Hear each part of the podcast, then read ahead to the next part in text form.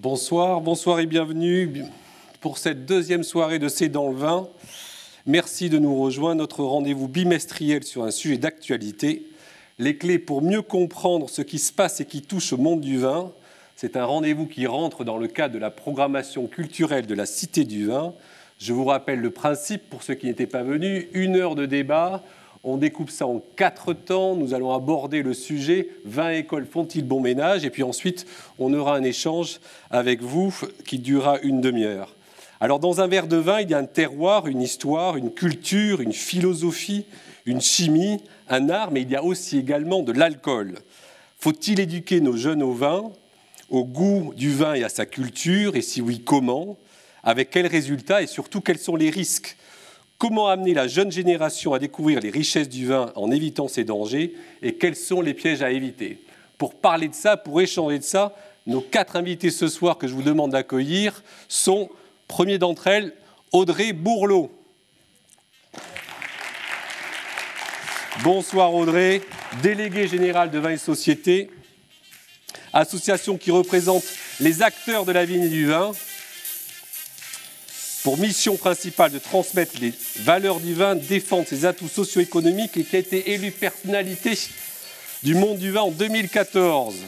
Notre premier invité, aux côtés d'Audrey Bourlot, notre deuxième invité ce soir, il est professeur de thérapeutique, médecin, fondateur et président du Collège régional des alcoologues aquitains, auteur de plusieurs ouvrages, dont en 2016 le dernier Récit et résilience, quel lien Chemin de vie, qui est un ouvrage collectif, je vous demande d'accueillir Gérard Ostermann.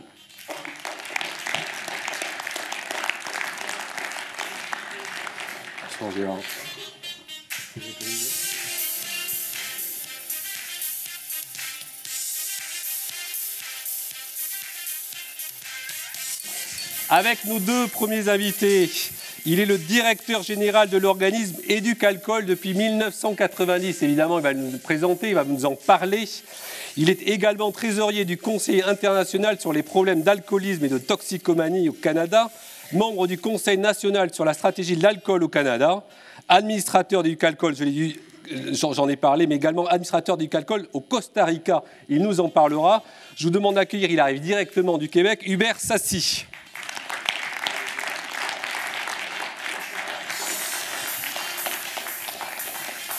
Et puis pour euh, nous accompagner également, c'est l'ancien président et président honoraire de l'Université Paris-Sorbonne. Il est également président de la Société de géographie, président de l'Académie du vin en France, auteur de nombreux ouvrages, je ne vais pas tous les citer sur le vin, mais également aussi sur l'université. Je me souviens d'un d'entre eux qui s'appelait Jeune, on vous ment et qui parlait du futur de l'université en France. Il est aussi euh, connu pour euh, le, travail et l'artisan pour la reconnaissance de la gastronomie française au patrimoine mondial de l'humanité. Je vous demande d'accueillir Jean-Robert Pitt.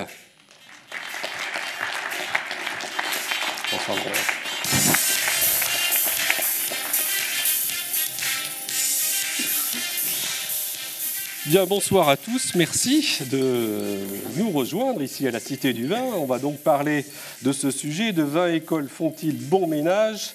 J'en ai parlé, on va avoir quatre temps d'échange. On va démarrer avec une précision sur le sujet pour bien le circonscrire et qu'on soit bien d'accord de ce dont on parle. Trois définitions. La première sur le vin. Le vin est. Alors, on a choisi la définition de l'OIV, il y en a plusieurs, mais en tous les cas, on a retenu celle-ci. Le vin est exclusivement la boisson résultant de la fermentation alcoolique du raisin frais ou du mou de raisin.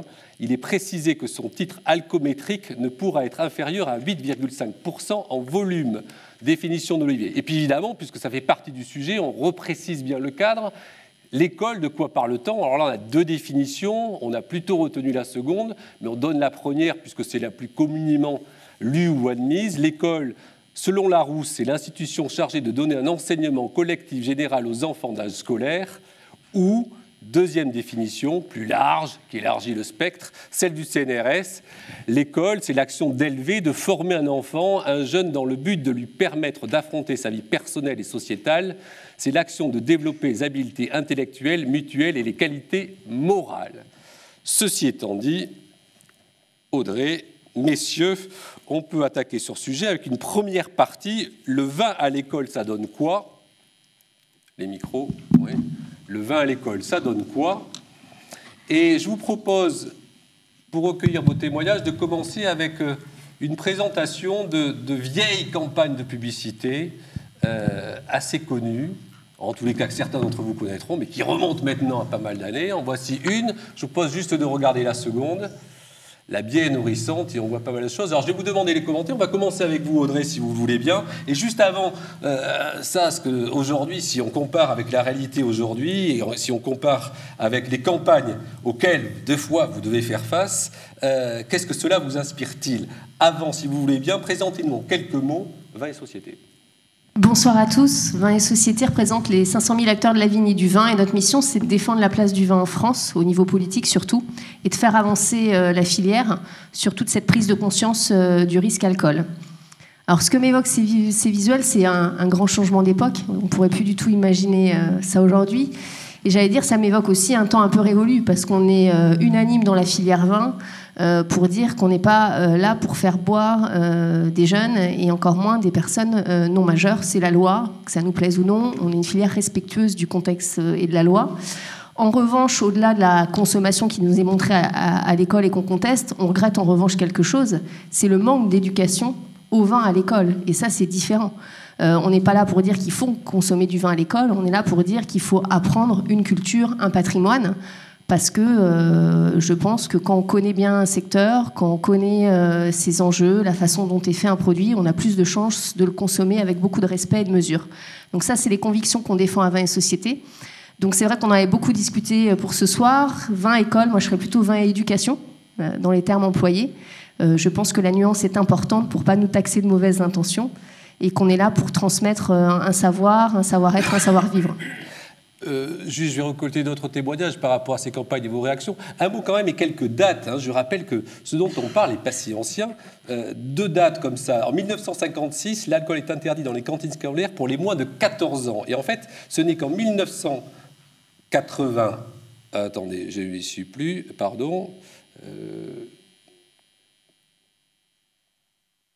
dans les cantines scolaires. Oui, pardon. Et 81, 1980, pardon, la consommation d'alcool est interdite dans les cantines des lycées. En 1980, en fait, il y a à peine 30 ans. Euh, Jean-Robert Pitt, par rapport à ces campagnes, qu'est-ce que vous en pensez Moi, j'avais du vin en terminale, je me souviens très bien. Euh, au lycée, en terminale, on avait du vin sur les tables. Et puis, on en buvait raisonnablement. Et euh, au restaurant universitaire, la plupart de mes copains, surtout les géographes, et copines, on prenait un, petit quart de vin avec le repas, sans, sans problème. Non, moi, ce que je voudrais dire, c'est ce que m'inspirent ces campagnes. bon, celle de droite est quand même un tout petit peu euh, limite. Euh, celle de gauche, c'est pas seulement pour l'alcool, c'est la partie effectivement nourrissante de la bière et, et, euh, son lien, je crois, avec la lactation. Mais ça, je parle sous le contrôle de la faculté de médecine. Non, je voudrais rappeler quand même que l'État s'est mouillé pas mal dans le passé et le 3 août 1931, le ministre de l'Instruction publique, qui s'appelait Marius Roustan, il est vrai ancien sénateur de l'Hérault, euh, envoie une circulaire à tous les recteurs afin de la communiquer à tous les instituteurs et aux professeurs des divers ordres d'enseignement primaire, secondaire et technique, disant qu'il faut absolument euh, faire la propagande en faveur du vin. Et il dit, je vous cite juste quelques passages, cette propagande est non seulement organisée mais encouragée par le gouvernement. À la suite de débats parlementaires qui ont eu un grand retentissement, des crédits ont été prévus pour défendre, et à l'intérieur de nos frontières et à l'extérieur, les vins de France qui sont à la fois une des sources de richesse les plus admirables de notre terre généreuse, mais aussi une de nos gloires les plus incontestées. Mais euh, ça va beaucoup plus loin. Il, appelle évidemment Pasteur à la rescousse. Tout le monde connaît cette phrase de Pasteur qu'il cite Le vin peut à bon droit être considéré comme la plus saine et la plus hygiénique des boissons, sauf qu'on oublie la suite que Pasteur, sous la plume de Pasteur, aussi Parmi celles qui sont connues aujourd'hui, c'est celle que l'homme recherche de préférence à toutes les autres, si peu que l'occasion lui ait été offerte de s'y habituer. C'est très important. Si peu que l'occasion lui ait été offerte de s'y habituer. Leçon que M. Chéron, ministre de l'Agriculture, commentait ainsi. L'illustre savant, pasteur, qui a tout fait pour la sauvegarde de la vie humaine, écoutez bien, aurait-il entrepris de protéger un produit nocif, ou même inutile à la santé des individus? Voilà. Et je termine parce que c'est, pardon, mais c'est tellement époustouflant, ça fait trois pages. Hein. Euh, il me semble que tout cela, de tout cela. Il est du devoir des éducateurs de l'enseigner aux générations qu'ils veulent préserver contre les périls qui les attendent. J'ai résolu de vous soumettre ces réflexions et après avoir constaté l'incertitude de plusieurs d'entre vous en pareille matière contre l'alcoolisme destructeur, vos efforts ne seront jamais assez énergiques. La défense du vin fait partie de cette lutte indispensable. Je connais trop votre esprit clairvoyant et avisé pour ne pas être convaincu que vous serez entièrement de cet avis. J'ai trop confiance dans votre force de persuasion pour ne pas être assuré que vous ferez partager à ceux grands et petits dont euh, vous êtes les conseillers et les guides. Voilà, un ministre qui osait dire ça. Un ministre et de l'instruction publique. 1931. 1931. Oui, ah oui c'est l'époque des grandes campagnes en faveur, de, en faveur du vin en France. Et il y avait même un livre, un petit livre donné dans toutes les écoles avec des dictées autour du vin, pour apprendre aux jeunes ce qu'est le vin. Ça ne veut pas dire qu'on faisait boire du vin dans les écoles primaires, même s'il y a des gamins qui devaient en boire à la maison, mais on apprenait aux jeunes, on parlait du vin comme étant une boisson de civilisation, une boisson de culture. On, voit bien d'où on vient, on va voir évidemment où c'est qu'on en est aujourd'hui. Hubert Sassi, au Canada, c'était... Alors évidemment, c'est pas la même culture autour du vin, et même si le Canada est un pays producteur de vin, on l'ignore parfois, mais c'est un petit pays producteur de vin, est-ce qu'il y avait la même sensibilisation, en tous les cas plus largement à l'alcool, il y a maintenant 40-50 ans Bon, euh, l'organisme que je dirige s'appelle Éduc Alcool. Dans sa définition même, dans son nom même, il y a à la fois le mot éducation et le mot alcool. Parce qu'il y a de l'alcool dans le vin. Et euh, tous les produits qui contiennent de l'alcool ont des points communs et ont des différences. la molécule d'alcool se retrouve dans tous les produits, mais ni les modes de consommation, ni les modes de fabrication, ni les cultures qui les entourent ne sont les mêmes. Alors, si on parle de la molécule, on peut dire les mêmes choses sur tous les produits. Et si on parle des modes de consommation, des cultures, et là, on est vraiment dans un autre domaine. Je voudrais... Euh, moi, ça ne m'impressionne pas, 1931. Sept siècles avant Jésus-Christ, Pascasius avait dit, rien n'est poison, tout est poison. Ce qui fait le poison, c'est la dose. Autrement dit, et puis après ça, par la suite, il y a eu infiniment de gens qui ont, dans la Bible, je crois que 2000 fois, il est question du vin.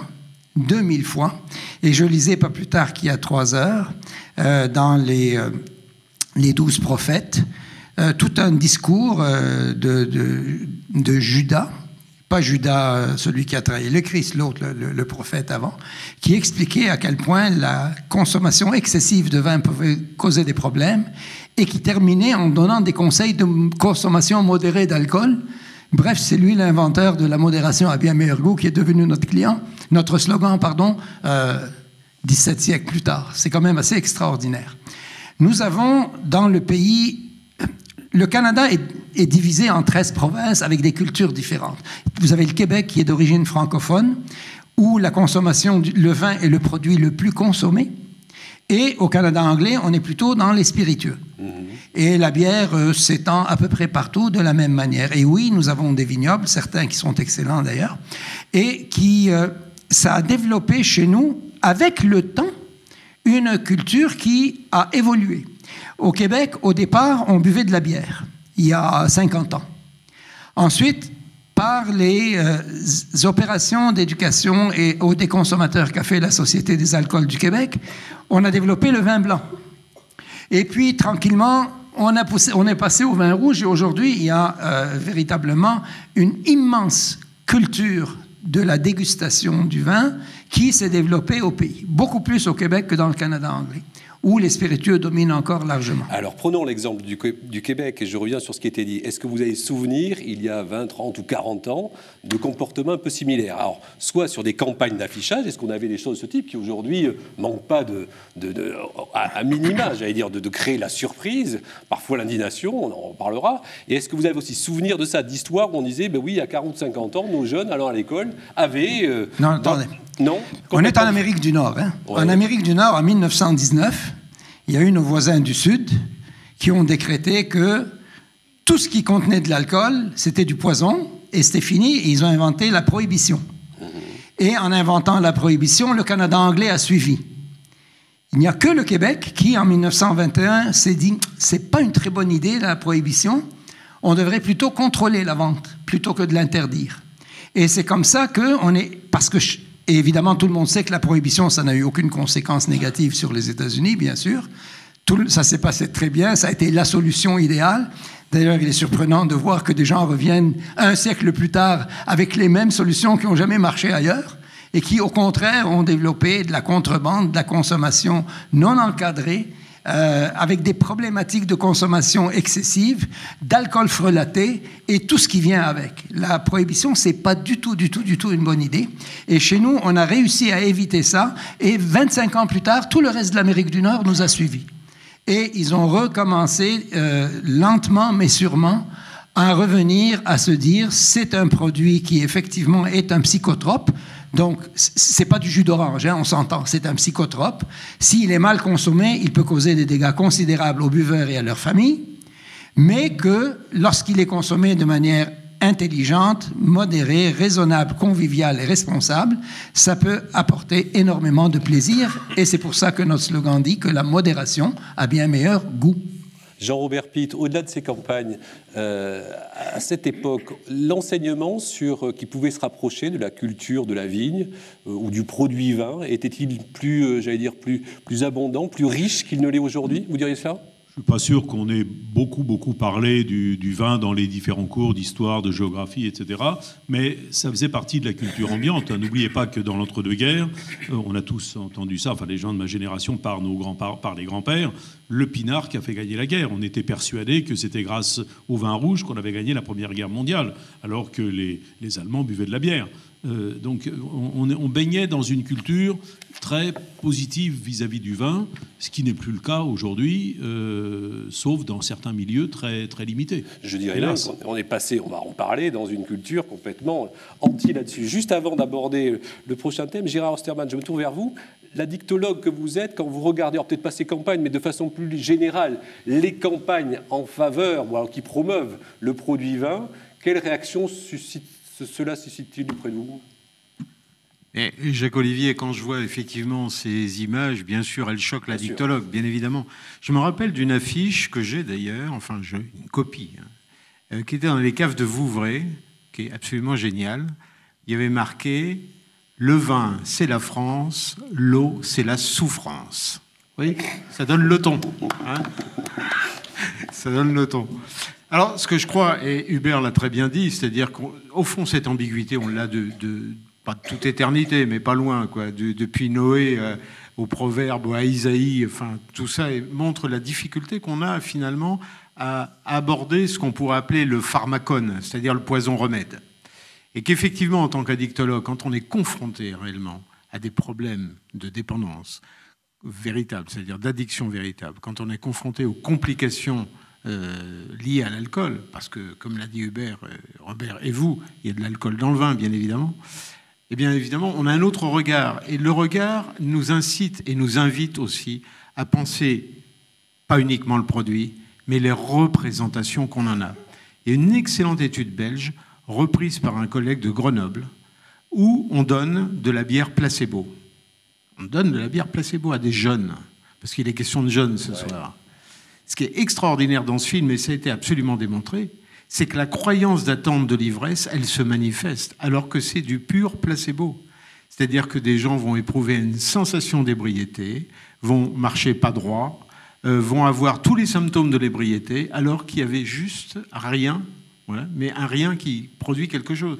Comment on fonctionne dans nos représentations? Et je pense que si on se consacre uniquement au produit, on se trompe c'est le produit dans une culture donnée, dans une représentation donnée, à des moments différents, à des âges différents, à des genres différents. À un individu, au collectif, c'est pas la même chose. Et là, je crois que pour nuancer le propos dit d'éducation ou de prévention, il faut tenir compte de tous ces éléments, ça me paraît essentiel. Ça nous fait rentrer dans la deuxième partie de nos discussions. On va venir, euh, Audrey, je vais me tourner vers vous. Alors pour introduire ce débat, je vous propose de regarder, on va projeter une petite vidéo qui vient euh, d'Educalcool, euh, Hubert, que je vous demanderai évidemment de commenter et, son origine et l'idée et, ce que vous voulez défendre au travers du message diffusé. Et puis on va venir sur cette question fondamentale que vous soulevez, qui constitue la deuxième partie de notre temps, sur éduquer ou pas éduquer. Et cette difficulté, je reviens sur ce que disait Jean-Robert, sur l'importance que revêt pour la France, pour notre culture, pour notre patrimoine, le vin, et évidemment avec toujours cette espèce d'injonction contradictoire en disant mais on ne peut pas éduquer sur le vin parce que le faire, c'est prendre trop de risques. Je vous propose d'en discuter vidéo.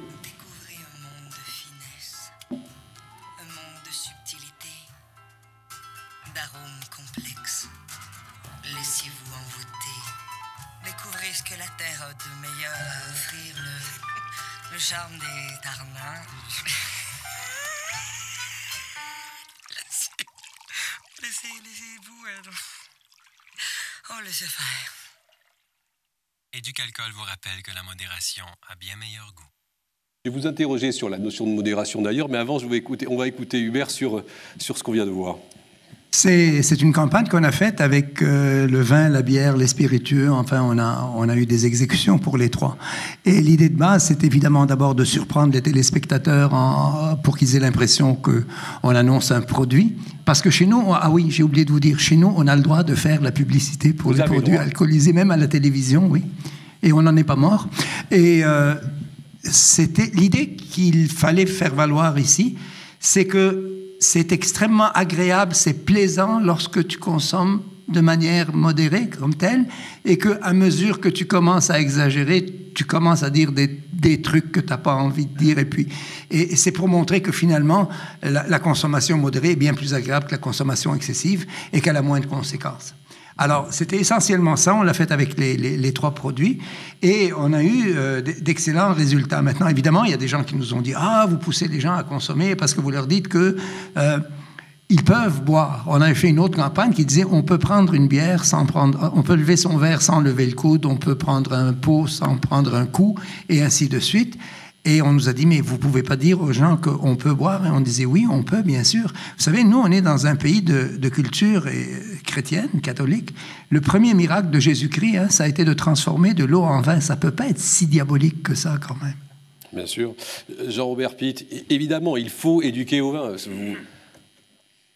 Ça me paraît absolument indispensable, euh, de- à la fois de montrer les dangers de l'hyperalcoolisation, mais les bienfaits du vin consommé avec modération. Je pense qu'il faut le faire euh, auprès des jeunes. Moi, je l'ai fait euh, pendant euh, 25 ans de ma vie auprès des, étudiants de, la Sorbonne.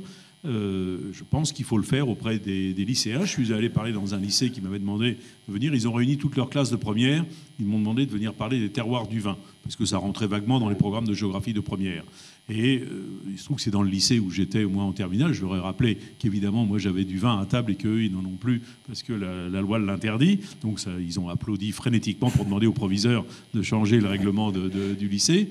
Mais, mais surtout, j'ai remarqué, on entendait une mouche voler. Euh, et j'avais même pas de projection, rien du tout. Simplement de leur parler de ce qu'est le vin, ce qu'il représente dans notre culture, ce qu'il représente dans notre géographie, dans les paysages, un peu ce que fait, ce qu'il y a dans ce centre, dans cette La Cité du Vin. dans, cette cité du vin, c'est quelque chose qui passe très très bien auprès des jeunes. Donc il faut leur en parler et il faut aussi leur montrer combien c'est bon. hein. et, et même les tout petits, moi, je, bon, je, pardon de le, de le dire, ça va peut-être choquer certains d'entre vous, mais c'est vrai que moi, euh, à partir de l'âge de 7-8 ans, mes frères et moi, on avait, on rosissait notre eau. Il faut dire que l'eau n'était pas très bonne au robinet à l'époque, elle n'est toujours pas non plus, encore maintenant. On rosissait notre eau, et puis on avait le droit, et ça c'est peut-être à partir de l'âge de 10 ans, j'ai un souvenir, c'est Proust, il se rappelait de sa petite Madeleine trempée dans du thé. Moi je me souviens du boudoir, le boudoir lu, trempé dans le vin pur, quand mes parents ouvraient une bouteille de vin rouge, qui était, ils n'avaient pas beaucoup d'argent, donc c'était un petit Bordeaux qu'ils achetaient chez Nicolas, mais on donnait le boudoir trempé dans le vin pur à la fin du repas, et ça c'est vraiment un goût qui me revient. Euh, euh, je vais réessayer d'ailleurs, parce que c'était, c'est un grand, grand, grand souvenir, grand, grand souvenir. Alors, et évidemment c'était dans le cadre du cercle de famille. Bien sûr. C'était pas tout seul. Bien sûr. Encore que j'aurais pu peut-être me relever la nuit, prendre un boudoir, essayer de, de le faire par, à ce moment-là par, par provocation, par défi. Alors, auprès de qui le faire, on reviendra tout à l'heure, évidemment, mais euh, faut-il le faire? Et à, à partir de quel âge? Je vous demanderai, Gérard, votre avis là-dessus. Juste avant, je voudrais quand même écouter Audrey de réagir par rapport à ça et aussi sur, dans, dans le cadre de vos missions vin et société, vous prenez la notion de, de consommation responsable. C'est quoi la consommation responsable? Ah, on est dans une grande schizophrénie parce que je ne sais même pas jusqu'à ce soir si je peux encore vous en parler, puisque euh, jusqu'à il y a quelques mois, on avait une définition très claire sur le site du ministère de la Santé, qui est partagée d'ailleurs avec Hubert, c'est-à-dire c'est deux verres maximum euh, par jour quand on est une femme, trois quand on est un homme, jamais plus de quatre verres en une seule occasion. Et un jour d'abstinence par semaine. Et il se trouve qu'on avait quand même une notion quantifiée euh, du ministère de la Santé et qu'on a essayé finalement de calquer euh, le modèle du Québec et de faire notre première grande campagne d'information à vin et société qui s'appelait Aimer le vin, c'est respecter ses repères et les faire connaître, puisqu'on a une grande différence entre nos deux pays. Euh, en France, il y a 9 Français sur 10 qui ne connaissent pas ces repères euh, de consommation, et il est bien euh, du rôle de chacun de les connaître. On connaît tous la limitation sur la route. Il nous semblait quand même assez évident qu'on puisse connaître ces repères. Pendant trois ans, la filière vin qu'on représente à Vin et Société a demandé au pouvoir public de le faire. Je vais vous donner juste un chiffre. en France, il y a 5 millions d'euros qui sont consacrés à la prévention alcool quand les taxes sur les boissons alcoolisées rapportent 3 milliards et demi. Donc il nous semblait qu'il y avait un rôle de l'État qui était plus légitime que la filière vin pour le faire. L'État n'a pas entendu l'appel de cette filière vin. Euh, et donc on s'est dit, on se prend en main et on fait cette grande campagne d'information avec 600 000 euros d'argent des vignerons. Donc c'est pas rien, on a investi. Et ça nous a valu une plainte de la Haute Autorité de Santé, euh, une convocation par le ministère où on nous a dit attention, vous êtes la filière vin, donc vous n'avez pas le droit de diffuser cette norme. Donc je reviens à ce que vous nous avez dit, on est dans une grande schizophrénie et même, j'y vais aller très loin, une hypocrisie euh, des pouvoirs publics français qui nous disent que le vin c'est 120 rafales, 7 milliards 5 à l'export, qu'il faut qu'on fasse comme ici des merveilleux bâtiments euh, pour en faire la promotion, accueillir le notourisme, faire des colloques, et puis d'un autre côté pouvoir en faire la promotion on a la sanction de la loi E20, et faire des campagnes d'information sur ce qu'est le bien boire, on se fait aussi taper sur les doigts. Donc on a une grande schizophrénie des pouvoirs publics français vis-à-vis du vin. On n'arrive pas à sortir du débat d'opposer les enjeux économiques aux enjeux de santé publique. Euh, on n'a jamais eu aussi peu de consommation du vin en France et en parallèle, on n'a jamais eu autant d'alcoolisation massive de nos jeunes. Donc il y a quand même un vrai enjeu de santé publique. Et nous, le pari qu'on fait avec la filière vin, c'est d'éduquer. Donc on a pris très clairement cette voie-là. Euh, comment on le fait On le fait sans l'accord des pouvoirs publics, ce qui est quand même euh, assez dramatique. On le fait comme ici localement par des super initiatives comme la Gironde verte. il faut savoir que l'Interpro des vins de Bordeaux a un programme, la Gironde verte, qui fait, euh, je crois que c'est 4000 cahiers scolaires qui ont été distribués avec des enseignants. Donc on fait ça par de l'intelligence, du bon sens local, d'acteurs qui se rencontrent, de vignerons, de professeurs, de parents d'élèves. Mais en tout cas, nous, au niveau national, on n'arrive pas à structurer une approche avec le ministère de l'Éducation. Et juste pour conclure, ce qui est euh, dramatique, c'est qu'on a nos voisins italiens, espagnols, qui sont les plus grands pays producteurs européens à nos côtés, et qui le font avec le soutien des pouvoirs publics. Euh, L'Espagne vient de faire une campagne avec le soutien de son gouvernement qui s'appelle Qui sait boire, sait vivre, pour passer les mêmes repères euh, dont je vous ai parlé tout à l'heure, 2, 3, 4, 0.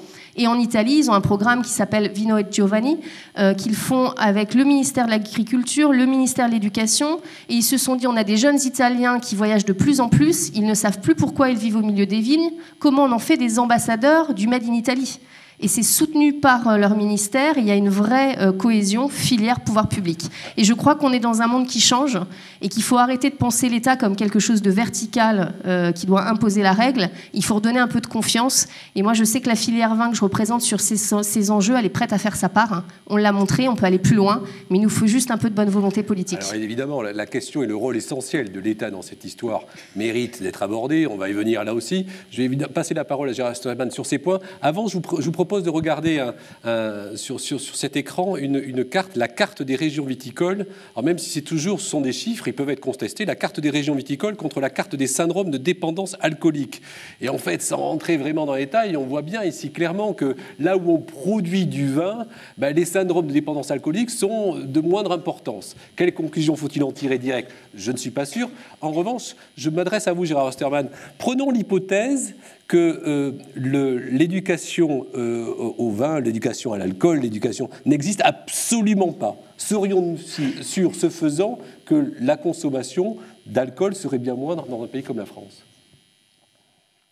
Une hypothèse, je ne crois pas. Je n'ai pas d'idée là-dessus véritablement. Ce que je sais, je voudrais revenir sur le propos d'Audrey, si vous voulez bien. Elle a, dit, elle a fait le lien entre boire et vivre. Oui. Si on le prend en latin ou en espagnol, bibir, vivir, beber, vever, c'est la même chose.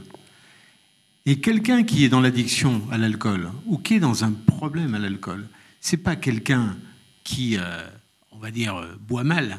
C'est quelqu'un qui ne sait pas comment vivre, si ce n'est en buvant et en buvant de manière excessive ou en buvant de manière compulsive et de manière dépendante. Il est là le problème. Il le problème, c'est encore une fois le rapport à l'objet. Quand on parle c'est-à-dire la relation qu'on a à l'objet. Je pense qu'effectivement, s'il y a une éducation, on peut supposer qu'on aura une consommation plutôt modérée et qui va, qui va dans le bon sens. Mais encore une fois, cette soirée était sur les jeunes. Les jeunes, c'est pas ça qu'ils demandent. Ce qu'il demande, c'est à se déchirer. Ce qu'il demande, c'est à se lâcher. Ce qu'il demande, c'est à rentrer dans un autre état qu'on appelle l'ivresse. C'est ça la question. Pourquoi à ce moment-là il se passe Enfin, on va y revenir, mais je, crois que je ne peux pas, en tant qu'addictologue, ne pas dire qu'on n'est pas tous égaux devant le produit euh, psychoactif, quel qu'il soit. Qu'en fonction de notre histoire génétique aussi, mais notre histoire culturelle, sociale, eh bien, on ne va pas avoir les mêmes réactions. Et quand même, il y a une chose, vous savez, j'avais lu il y a à peu près dix ans de ça dans une revue ultra scientifique, et c'était décrit comme tel. Pourquoi un jeune adolescent se traîne comme une nouille géante, roule des pétards, fait des idioties, se met des cuites ou se met minable et prend des risques? La réponse du Journal of Neuroscience est claire parce qu'il a le striatum mou. Alors, qu'est-ce que ça veut dire le striatum mou? Ça veut dire qu'au niveau de ces circuits euh, de récompense, des noyaux gris centraux qui produisent la dopamine, il y a quelque chose qui n'est pas encore complètement élaboré. Autrement dit, le jeune est comme une voiture de course. Parfois, il est un peu difficile au démarrage. Et après, le problème, c'est que le système de freinage n'est pas au point. Pourquoi il n'est pas au point? Il n'est pas au point parce que le cortex préfrontal qui est ici, qui est celui qui est responsable de nos fonctions exécutives, il n'est pas mûr chez un garçon avant 25 ans, un peu plus, jeune chez la fille, 20, 21 ans. Quand on n'a pas un cerveau préfrontal qui est achevé, l'irrigation par des produits psychoactifs, dont l'alcool, chez certaines personnes, peut faire des dégâts. Et aujourd'hui, on est convaincu, parce qu'on en a la démonstration, c'est que des alcoolisations massives, par exemple, laisseront des traces. Alors là, c'est pas du tout le boudoir de Robert, c'est pas la Madeleine de Proust. Non, non, là, ça a des conséquences beaucoup plus graves, parce qu'au niveau de ce qu'on appelle le connectome, c'est-à-dire les fibres blanches, eh bien, il va y avoir des, des séquelles et peut-être des séquelles à vie, productrices éventuellement, d'ailleurs, d'une addiction plus tard. Donc, il y a un vrai problème, et je pense qu'il faut encore une fois dissocier le produit en lui-même du récepteur, et encore quand on dit du récepteur. Moi, je pensais pas la même chose de 11 ans à 15 ans, de 15 ans à 16 ans, à 17 ans, à 18 ans et après. Là aussi, il y, a, il y a problème. On ne voit pas tout à fait les mêmes réactions neurophysiologiques. Que pensez-vous, juste, juste avant, Jean-Robert, de, de, de l'exemple qui était formulé ici, qu'on connaît tous, euh, et donc de, de faire goûter euh, à, des, à, des, très jeunes, en l'occurrence, hein, euh, enfants, du vin et d'en mettre un peu. Quel Alors, regard? Écoutez, moi, je vais peut-être me faire jeté par la société dans laquelle je travaille, qui est la Société française d'alcoolologie, mais j'ai jamais pensé, pour ma part, que c'était une erreur de faire tremper les lèvres dans du, du, champagne à un enfant de 10 ans ou de faire goûter un boudoir de Reims, j'imagine. Non, non, pas de... boudoir lui. Bon, alors on va commencer à se fâcher. Vous voyez, c'est le boudoir lui. Ça, ça, ça, commence à discuter ferme. Euh, alors, peu importe le boudoir, je, je pense que euh, même ça peut être un peu judicieux dans une culture et dans un accompagnement rituel. Parce que le problème aujourd'hui. Je change de ça. médecin. Je, je, hein je, peux devenir. Euh, J'ai besoin d'un médecin de famille et c'est exactement ce qu'il me faut. Et ben voilà. Hubert, vous voulez, vous voulez oui, réagir? tout à, Je reviens après. Oui. Directement sur ça, parce que c'est vraiment essentiel euh, ce qu'on vient de dire là. Les gens ne sont pas tous pareils, mais il y a un certain nombre de caractéristiques générales. C'est vrai que si partout tout le monde était initié par ses parents, sous contrôle parental, parce que c'est exact, la recherche démontre que les jeunes qui sont initiés à la consommation d'alcool par leurs parents s'intoxiquent beaucoup moins que ceux qui sont initiés par leurs copains et qui vident des fonds de bouteille dans les toilettes c'est fondamental, le contexte dans lequel les choses se passent. Oui, c'est vrai que les neurosciences ont démontré clairement que être jeune, c'est être à risque par définition, et c'est pas valable seulement pour l'alcool. Ça roule vite, ça met la, la, la, la, voyons, la radio au maximum dans, dans l'auto, ça fume des pétards. Toutes les conduites à risque sont dues à ça, et des fois on se demande comment il se fait que des jeunes étudiants universitaires, brillants, ingénieurs, médecins, futurs ingénieurs, futurs médecins, futurs euh, euh, directrices de vin et société, bref, tous ces gens-là absolument brillants, comment il se fait qu'ils se comportent à tel, comment se fait-il qu'ils sont aussi intelligents et qu'ils se comportent de manière aussi stupide? Et la réalité, c'est qu'il y a une différence entre l'intelligence et le jugement. Le jugement, c'est ça qui se développe en dernier lieu par le lobe frontal du cerveau, et donc il faut compenser. Alors les compensations, c'est quoi? Il y en a deux, il y en a trois. La famille, l'école, et après ça, la grande bataille, alors quand je dis l'école, c'est l'éducation en général, et après ça, il y a ceux qui disent, ah ben c'est que la contrainte, la contrainte, la contrainte, la contrainte et la contrainte. Moi, je vais vous dire, il n'existe pas de risque zéro dans des sociétés. Voulez-vous que j'arrête? Demain matin, il n'y aura plus un seul accident de la route en France. Tout de suite. J'interdis toutes les bagnoles. C'est terminé, il n'y aura plus d'accidents de la route. Mais est-ce qu'il y a quelqu'un qui peut penser que les avantages de ça sont supérieurs aux inconvénients que ça... C'est hallucinant de penser le risque zéro. La vie est un risque. La vie est une maladie mortelle transmise sexuellement. Tout le monde sait ça. Alors, c'est et chaque décision que l'on prend dans notre vie, chaque fois que je sors de chez moi à la maison, je risque de, glisser sur le trottoir, de me péter la gueule. Chaque fois que je conduis, je risque de faire un accident. Toute la notion, c'est de choisir intelligemment les risques que l'on veut assumer sans nuire aux autres. C'est ça l'éducation, c'est ça. Jusqu'où faut-il aller Jean-Robert Ah, ça c'est formidable, j'ai trouvé mon médecin et mon confesseur, alors donc je, Oui, je mon vous prends fils. tous les deux, je vous prends tous les deux parce que c'est formidable. Non, moi en tant que géographe, je suis très sensible à ces cartes qui confirment ce qu'on sait depuis longtemps, qui pas forcément, qui n'auraient pas été comme ça si on les avait réalisées il y a euh, trois quarts de siècle. Je pense qu'il y avait beaucoup d'alcoolisme lié au vin avant la Seconde Guerre mondiale euh, et que progressivement celui-ci a quasiment disparu. Je pense qu'aujourd'hui, euh, en France, il n'y a plus vraiment d'alcoolisme lié au vin. Ça peut exister, mais plus, plus vraiment. En revanche, il y a un alcoolisme chez les jeunes comme chez les adultes lié au spiritueux, voire lié à la bière chez les jeunes beaucoup plus répandu que celui lié au vin. Dans les banlieues, les, les jeunes, les jeunes qui s'alcoolisent dans les, dans, dans les banlieues à problème, ils le font à la bière parce que c'est moins cher. Encore que quand on en boit 7-8 canettes, ça commence à faire un certain coût. Il vaut mieux, il vaudrait mieux qu'ils boivent une bouteille de, de, de- de petits Bordeaux euh, parce qu'il y a des petits Bordeaux, heureusement, oui. et abordables, alors qu'il n'y a pas de petits Bourgogne. Il y a, il y a des, il y a des Bourgognes chers. Bourgognes. Non, non. Mais alors, ce que je veux dire, c'est que aujourd- aujourd'hui, le, le- le vrai danger, enfin, l'al- l'alcoolisme addictif, hein, le- la maladie qu'est l'alcoolisme, elle, elle est liée essentiellement au spiritueux, et encore un peu au pastis, ou pour les jeunes, ce qu'on appelle le binge drinking, hein, la défense du vendredi soir, c'est la mauvaise tequila, c'est le mauvais whisky, c'est le, le- le- les, les, prémix, etc. Tout, tout ça est, est abominable, et ce que cherchent les gens, c'est l'oubli d'eux-mêmes. Le, le- le véritable alcoolique, il cherche à oublier ses soucis, à oublier la vie. Il est, euh, il est dans une démarche suicidaire, quasi suicidaire. Et le jeune qui, euh, qui a, a 16 ans, un vendredi à 18h, tombe euh, dans un coma éthylique en trois quarts d'heure, on ne peut pas dire qu'il soit bien dans ses baskets. En revanche, je peux vous assurer que je n'ai jamais vu, chez mes étudiants en géographie de la Sorbonne, je n'ai jamais vu de scène euh, d'alcoolisme, même dans les excursions.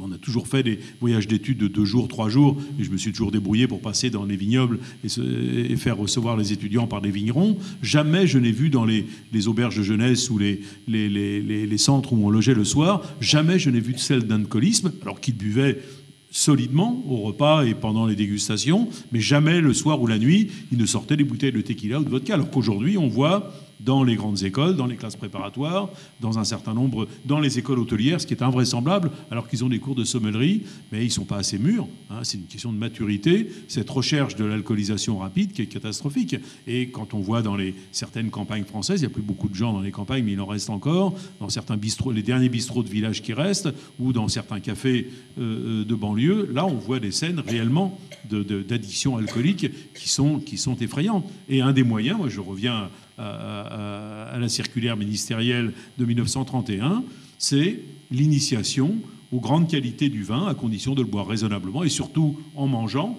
Euh, il vaut mieux ne pas, ne pas boire en dehors des repas parce que ça, ça, va, mieux ensemble et puis en plus ça, donne plus de plaisir. Et cette idée de partager le vin, de le boire ensemble, le symposium comme les, les Grecs le pratiquaient, ça veut dire boire ensemble et on tombe rarement dans l'alcoolisme. Il y a un pays dans lequel on tombe en buvant beaucoup de vin ensemble dans l'alcoolisme, c'est la Géorgie, où on boit jusqu'à 7-8 litres de vin par jour. Et c'est vrai que le soir, on ne marche pas très très droit en Géorgie. Un grand consommateur de vin. On revient sur le sujet, sur euh, le, comment et à l'école. Alors, je vous propose de passer sur la troisième partie de notre débat, comment faire rentrer le vin à l'école. Donc là, je vais me retourner vers vous, Audrey. Euh, ça marche comment? Les programmes aujourd'hui de sensibilisation auprès des classes de plus jeune âge, concrètement, c'est quoi? Alors, c'est pas impulsé par, euh, par la filière vin parce que, comme je vous l'ai dit, on n'est pas jugé légitime. Donc, il y a euh, des associations d'addiction qui font la partie prévention. Mais sur la partie qui nous intéresse, c'est l'éducation. Il n'y a personne aujourd'hui. Donc, il y a, comme je l'ai dit, des initiatives locales comme ici, la Gironde Verte, qui sont euh, des impulsions de la profession viticole avec le bon vouloir d'enseignants, d'étudiants. Nous, à Vin et Société, on est allé voir le ministère de l'Éducation qui nous a dit c'est impensable. On a été taxé de vouloir aller quand même vendre du vin dans les écoles. Donc, on a vu qu'on n'y arriverait pas politiquement. Donc, on s'est associé à une maison d'édition pour contourner finalement les règles qui s'appellent euh, Playback et qui édite un petit support, mon quotidien, mon petit quotidien, qui est diffusé euh, dans les librairies euh, des écoles pour parler de la culture de la vigne, du savoir, de la vinification, etc. Donc on est effectivement dans une situation un peu schizophrénique. et aujourd'hui, je pense que c'est important de voir de la façon dont on traite le vin au niveau politique en France. C'est un choix de société, effectivement. Est-ce qu'on fait le pari de l'interdit? Et aujourd'hui, il faut savoir que les politiques publiques liées au vin sont en train d'être calquées sur celles du tabac, c'est-à-dire des mentions sanitaires partout. Euh, il n'y a pas de consommation sans risque, c'est ce qu'on va bientôt nous dire dans le discours public. Donc c'est la recommandation de l'abstinence pour tous, on y va tout droit. Ou est-ce qu'on est sur un autre choix politique qui est celui du pari de l'intelligence, de la responsabilisation des individus, c'est ce qu'a fait le Québec, et euh, nous, en tant que filière vin, on milite. On va militer, on va arriver dans un temps présidentiel. Donc, c'est des questions de fond et de société. Le vin est, un sujet politique en France. La façon dont on le traite, c'est faire le choix du respect, du savoir-vivre, euh, du pari de l'intelligence ou des interdits. Donc, sans impulsion de l'État, une filière ne peut faire qu'une approche de petits pas. Et cette approche ne peut être que locale, et on ne pourra pas, en tout cas, nous, c'est là où on achoppe depuis 80 sociétés, arriver à entrer dans le milieu scolaire sans le soutien de l'autorité euh, française. Sur cette question et sur celles qui vont nous suivre jusqu'à la fin du débat, je vous propose maintenant d'accueillir, comme d'habitude, notre partenaire Jérôme Bedouin de la Revue du Vin de France, qui vient et qui euh, vient toujours accompagné de quelques chiffres et de quelques informations que nous projetons. Bonsoir Jérôme. Et vous nous avez amené quelques chiffres. Ça marche qu'on va projeter maintenant, qui sont de beaux graphiques. Voilà, alors il y a plein d'informations. Oula, il y en a, il manque des morceaux là. Il manque des pas, pas ici, c'est complet. Ah. ah, oui, il manque. Alors j'ai ramené euh, deux petits graphiques qui montrent l'évolution de la répartition, l'évolution de la consommation de vin en France. Euh, de 1980 à 2015, euh, c'est une étude qui est menée tous les cinq ans par la, par l'INRA à Montpellier euh, sur un panel de 4000 euh, personnes. Euh, c'est, sans doute la, plus importante qui existe sur la consommation de vin en France. et donc tous les cinq ans, ils interrogent ces, personnes chez, chez elles et pour savoir, pour déterminer leur consommation, leur fréquence, quel type de vin ils, ils consomment. C'est, une étude très très complète. Euh, et, donc, euh, eh bien, grâce à ces euh, graphiques, on voit une évolution considérable en fait des modes de consommation de vin. Vous voyez qu'en 81, en 1980, 51, 51% de ces personnes étaient des consommateurs réguliers de vin, 30% occasionnels et seulement 19% abstinents, enfin non consommateurs. Et aujourd'hui, en 2015, bien sûr, on voit l'évolution. on arrive à 16%, 16 de de, consommateurs réguliers seulement, et par contre une très grande majorité de consommateurs occasionnels, donc 51% et 33%. Les consommateurs baissent. Voilà, exactement. C'est bien. et, euh, mais l'autre graphique qui est très intéressant, c'est euh, le profil de ces consommateurs. Et donc euh, là, on voit euh, en 2015, euh, en fonction des tranches d'âge, le type de, consommateur que l'on a. Et on voit bien que les 15-24 ans sont absolument pas consommateurs réguliers, évidemment. très peu, enfin, le plus grand nombre est non consommateurs. Et évidemment, les consommateurs occasionnels représentent que 40%. Et en revanche, ce que l'on remarque, euh, c'est là qu'on voit que c'est vraiment une consommation, la consommation régulière, est une consommation euh, d'une génération, euh, d'une époque. elle est aujourd'hui, elle atteint aujourd'hui des gens qui ont 65 ans et plus. Si je vous avais montré ce même graphique euh, il y a 10 ans, en fait, on avait euh, cette part de consommateurs réguliers de 38%, elle était chez les 40, 45 euh, et 55 ans, en fait. Chez les plus de 90 ans, on est à 80%, Je sais pas. Euh, quelques commentaires là-dessus et Gérard Osterman. En fait, je rappelle le sujet, ces 20 écoles font-ils bon ménage? On a bien conscience que même si le, problème, si je puis dire, d'addiction à l'alcool concerne plutôt les catégories d'âge un peu plus élevées, j'imagine que plus on démarre tôt, d'ailleurs c'est quelque chose que Éducalcool met bien en lumière, plus on a des chances plus tard de boire. Oui, c'est tout à fait exact. C'est-à-dire que plus on démarre tôt dans, une, dans ce qui serait une consommation régulière ou des ivresses régulières en termes de consommation occasionnelle, plus on développe le risque, effectivement, de développer une dépendance ou une addiction. À ceci près que si on parle en, termes de prévention auprès de jeunes et qu'on leur parle de dépendance, ça leur parle pas du tout, quoi. Ah, pas du tout. Il faut leur parler. Alors, quel est, quels sont les, le langage Oui, je pense qu'il faut leur parler. D'abord, un, il faut respecter leur intelligence que deuxièmement, la prévention, c'est pas un one shot, c'est pas en une fois, c'est pas en une fois d'information qu'on va changer les choses. Ce qu'il faut qu'on soit légitime dans la confiance établie, dans la relation établie. Et je pense que c'est pas tellement parler du produit. Oui, le vin, euh, éduquer le goût, sûrement, plutôt que d'apprendre à dégoûter, sûrement aussi. Apprendre à nommer les choses, oui. Mais en même temps, il faut aussi que les adultes, et là, font penser aux parents, faut penser aux éducateurs de tout poil, si j'ose dire, faut apprendre à parler de la vie, quoi. Parce qu'il y a beaucoup de sujets tabous, hein, la sexualité, on ne parle pas de la vie dans toutes ses dimensions. Et je pense que c'est là où est le problème. C'est que même quand on parle d'alcool, eh bien, euh, à la limite, un parent va dire ben, Tu sors ce soir, bois pas trop. Ça n'a aucun intérêt, quoi. Je veux dire, ce genre de... Par contre, aller expliquer que. Ça, ça veut rien dire. Mais ça veut rien dire. C'est-à-dire que si moi je parle de. Ben, écoute. Une réaction vigoureuse de la part du gamin, en général, va te faire voir. Hein. Oui, c'est un peu ça. Et les pensées slogans ou un, un, verre ça va, trois, euh, trois, trois, verres bonjour les dégâts, ça sert à rien non plus. Enfin, ça n'a pas une grande. À mon avis, ça n'a pas une grande portée. Ce qui est la portée, c'est le lien. Le portée, c'est la relation. La relation apportée par les adultes, parce que le jeune, même s'il semble comme ça échapper, en même temps, il a un désir fou de reconnaissance. Il a un désir de se lâcher, c'est-à-dire de se séparer aussi, et en même temps, le désir d'être reconnu.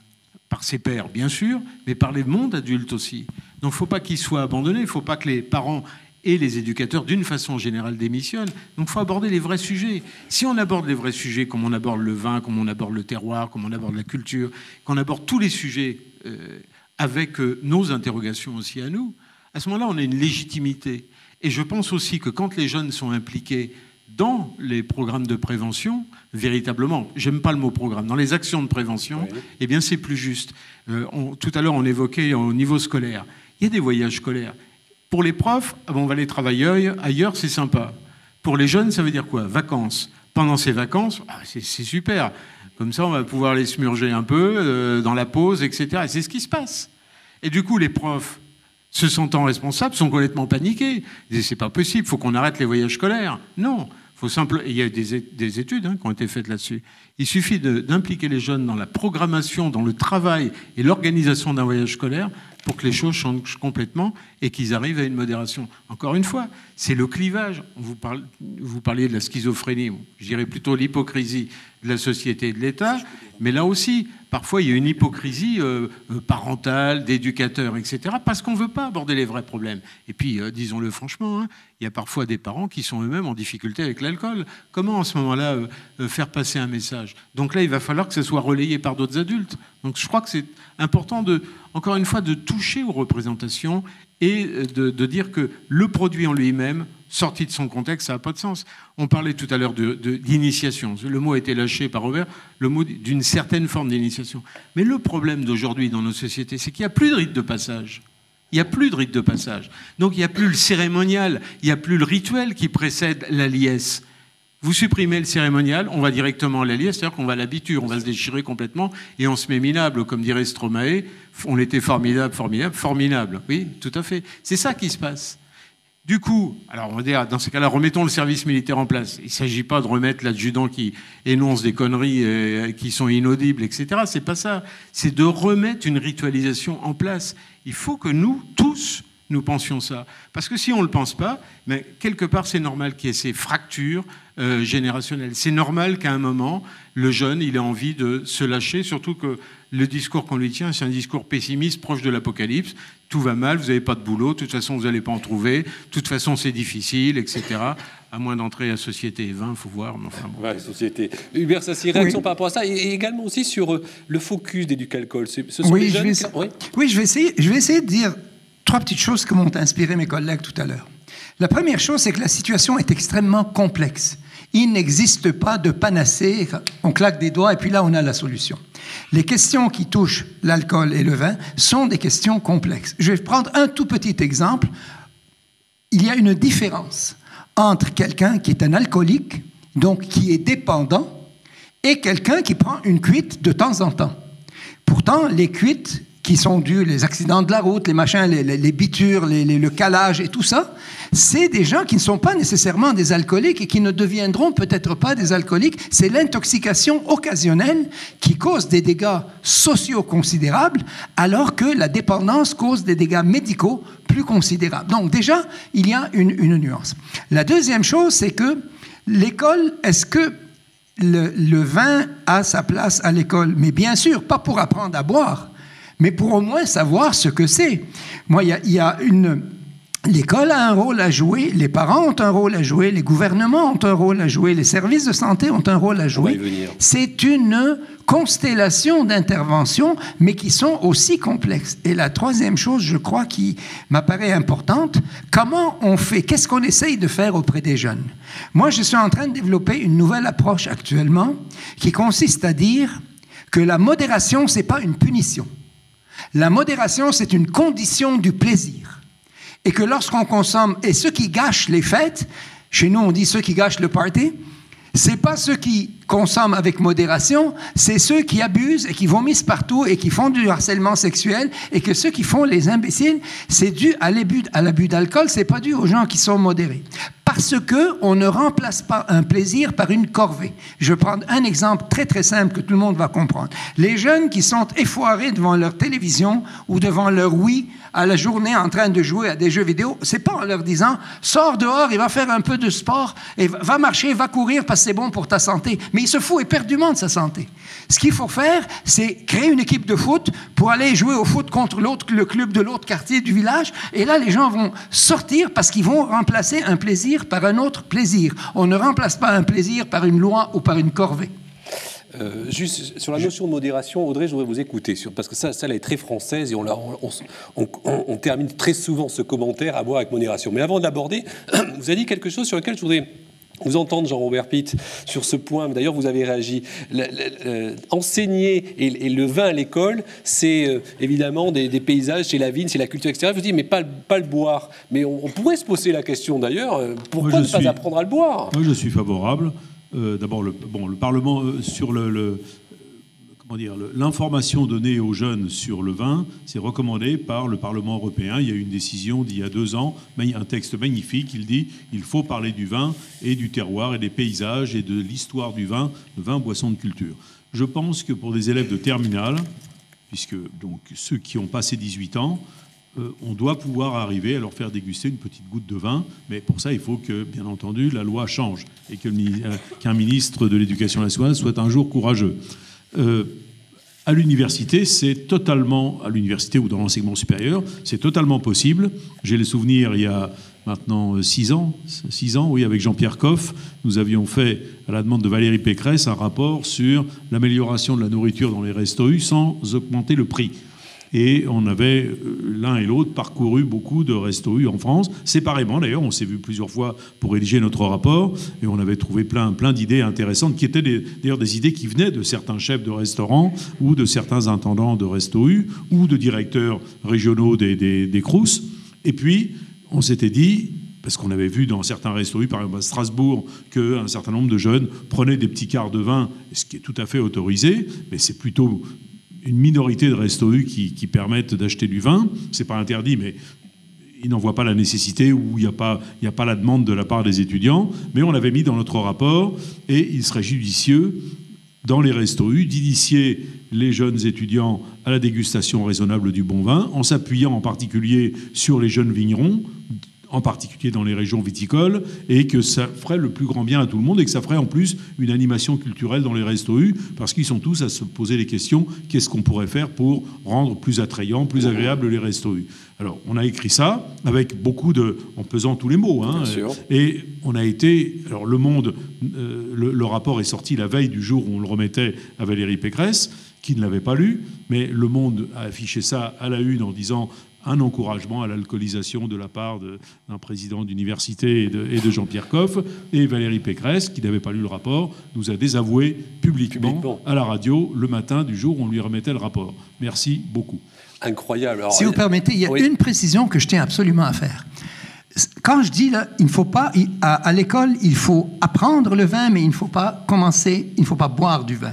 Je parle de l'école, je ne parle pas de l'université, parce qu'il y a une chose qui est extrêmement claire. C'est la seule chose qui est extrêmement claire.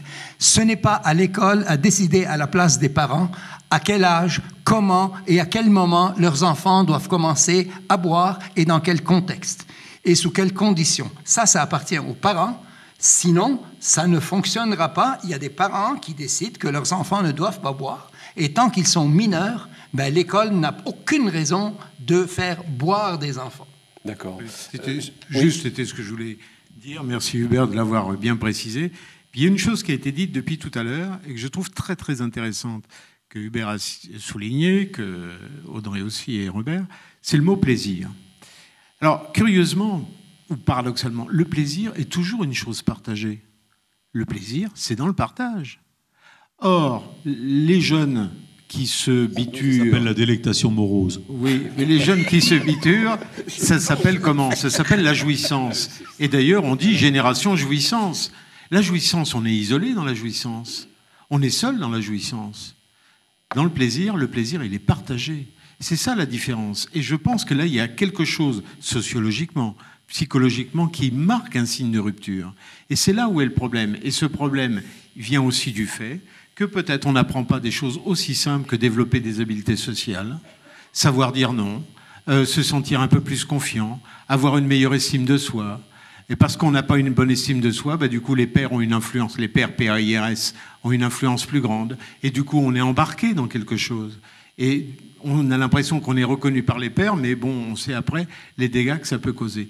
Donc je pense qu'effectivement, il faut vraiment pointer sur la notion de plaisir. Mais au-delà, j'arrive, au-delà juste de, ce que vous venez de dire, et pour reprendre le propos d'Hubert, euh, au-delà de, l'interdiction qui serait donnée à l'école, parce qu'il s'agit, j'allais dire, d'un territoire d'abord de celui de la famille, de faire goûter aux enfants du vin, y aurait-il un risque dans les enseignements, dans la transmission de ce savoir, d'aller un peu au-delà de ce qu'on est en train de dire, de la géographie, de l'histoire, de la culture autour et de se dire, mais pourquoi pas, à partir de la seconde ou à partir de la première, on organise des petits ateliers de dégustation. Est-ce que là, il y aurait un risque pris vis-à-vis de, de, de- l'addictologie possible un jour, ou pas nécessairement? Je crois que si, si l'éducation est, je dirais, bien faite, ou l'information correctement donnée avec une pédagogie qui va avec, et dans le respect, encore une fois, de l'intelligence de l'enfant et de sa compréhension, je ne vois pas où est le, véritablement le problème. Tout à l'heure, si vous m'autorisez, je vous raconterai une petite histoire ou un petit conte autour de l'idée de la transmission, parce que c'est là où est le problème aussi. C'est bien dans l'ordre de la transmission, mais sinon je vous raconte Si, tout de si, suite. on- on- après- alors juste Après. après. parce que je voulais entendre Audrey sur euh, et réagir à cela aussi. Et euh, je- on, on projette d'ailleurs la campagne que vous avez évoquée, notamment qui a fait réagir. Vous l'avez dit hein, juste après euh, l'évolution de la loi Evin, et vous préconisiez dans cette campagne, je me souviens bien, des, des- des- des- des niveaux de consommation. Euh, Ils ne sont pas les nôtres qui étaient ceux du ministère de la Santé quand même. Ce qui est incroyable, c'est que ces repères n'ont jamais été ceux de la filière vin. Au moment où on a sorti la campagne, ils étaient en, ligne sur le site de la Sécurité sociale, sur le site d'Alcool Info Service, sur le site du ministère de la Santé. Et ça m'a valu 4 heures au commissariat. Quand même, je tiens à le dire, cette campagne m'a valu personnellement 4 heures au commissariat en France et a valu une plainte de la Haute Autorité de Santé pour dire qu'on détournait la norme et qu'ils devenaient, parce qu'ils sont émis par les vignerons français, incitatifs. Et ce sont les mêmes termes qui sont repris.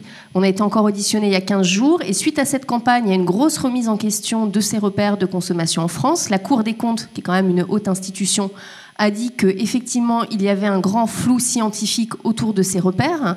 Et donc là, il y a une mission qui est en train d'évaluer euh, ces repères, qui pourtant existent dans 28 pays européens, à des niveaux plus ou moins équivalent. Dans certains pays, ils ont fait le choix de 1 ou 2 verres par jour. Dans d'autres, ils vont jusqu'à 4-5. Donc on voit là aussi que la connaissance scientifique euh, n'est pas la même selon tous les pays.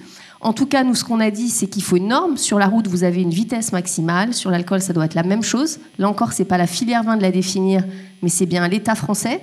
Et là, on sent qu'on va glisser euh, vers une autre philosophie, puisque ce qu'on entend dire et ce qui commence à arriver dans le paysage public, c'est deux messages. Moins, c'est mieux. Alors on peut se dire moins c'est mieux, finalement, euh, c'est moins de gras, moins de sucre, c'est pas euh, inaudible, mais ça sous-entend derrière politiquement que moins c'est mieux, c'est le zéro masqué finalement. Il faudrait tous qu'on aille vers l'abstinence.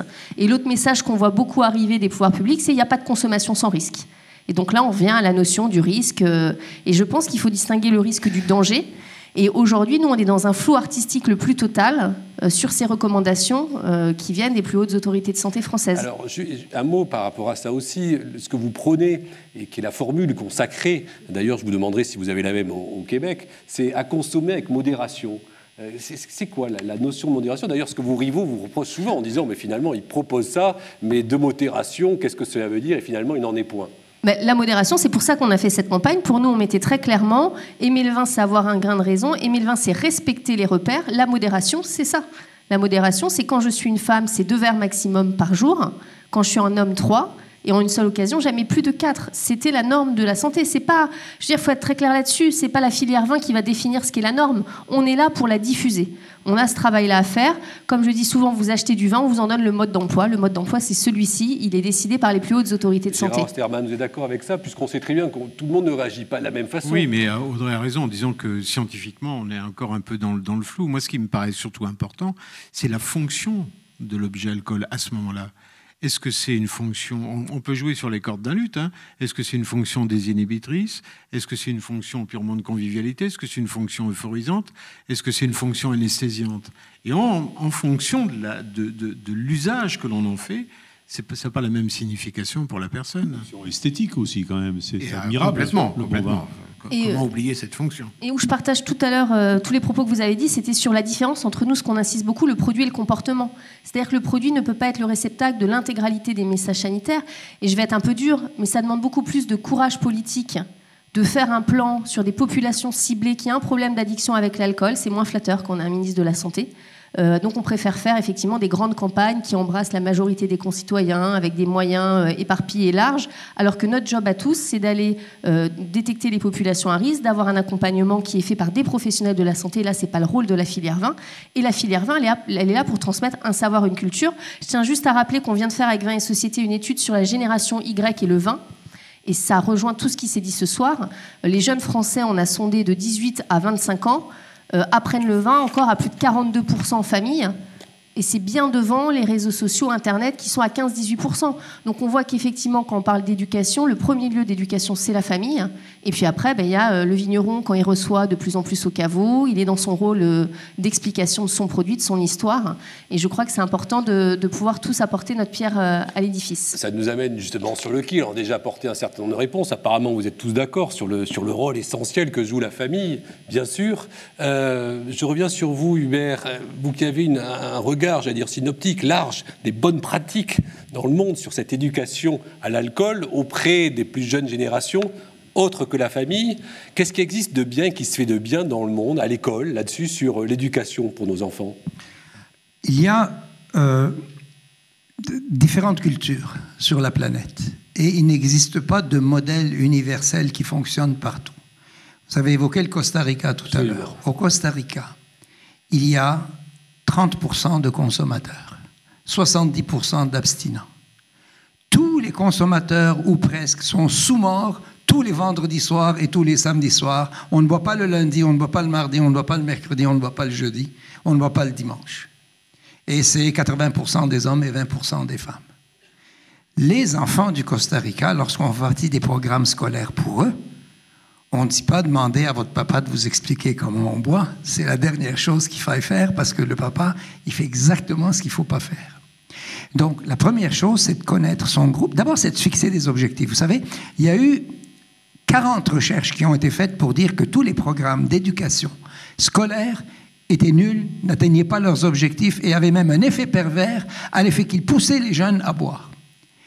Et là, on a regardé ces études-là pour se demander, mais comment ça se fait que...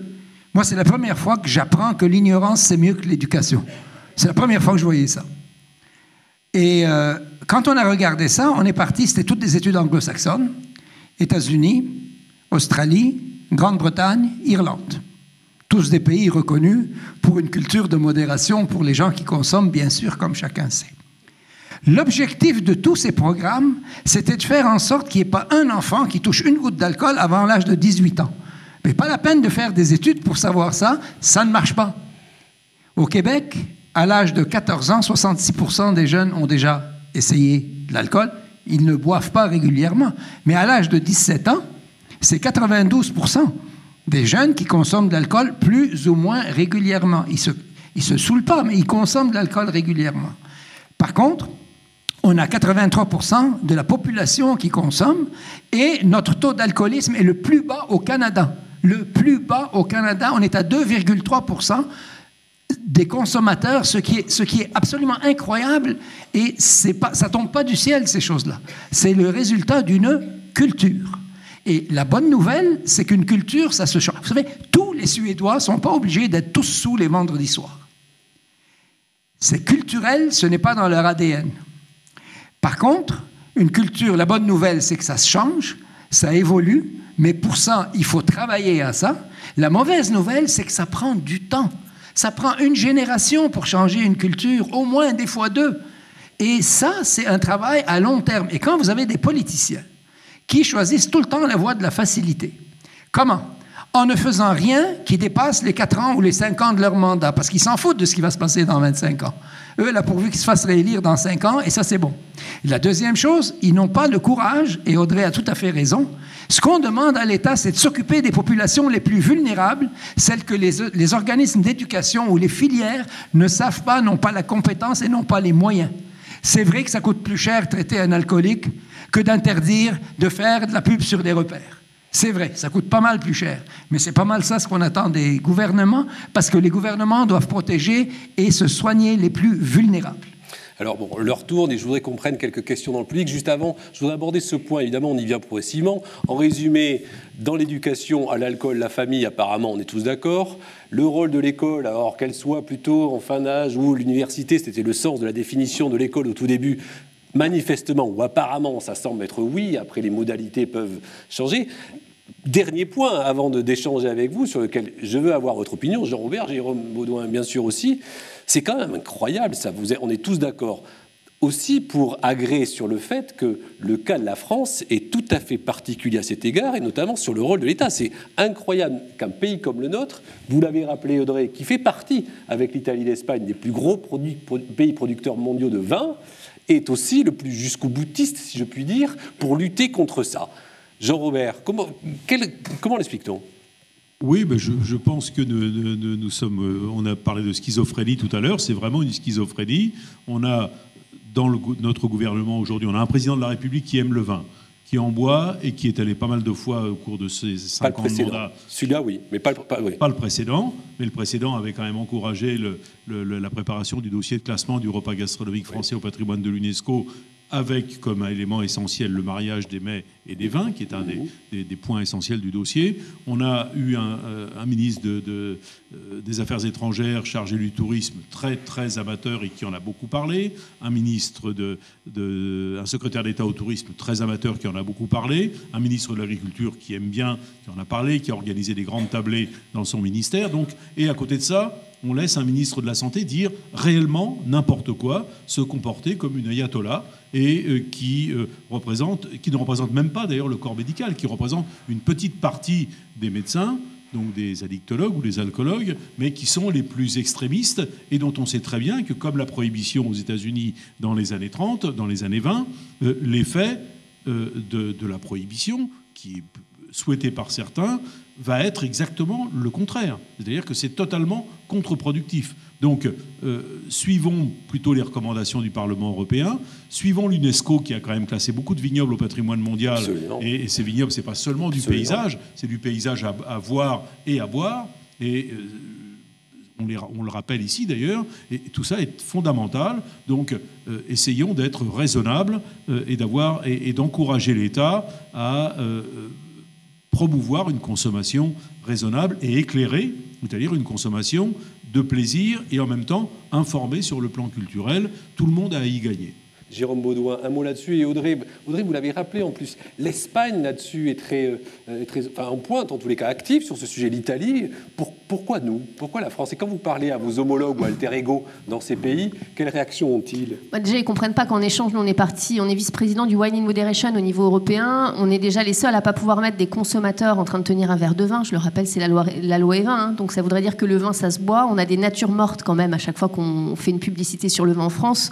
Donc tous ces pays européens nous regardent en disant mais comment ça? Déjà vous n'avez pas le droit de mettre en scène un consommateur avec un verre de vin dans vos publicités donc là on commence déjà à expliquer tout le contexte de la loi E20 et puis après on leur dit qu'on peut même plus parler de modération ils nous regardent ils sont complètement euh, euh, interloqué par ce, cette route French paradoxe, si je puis dire, qui était un paradoxe français où on assumait que le vin était bon pour la santé il y a quelques années et maintenant on interdit tout.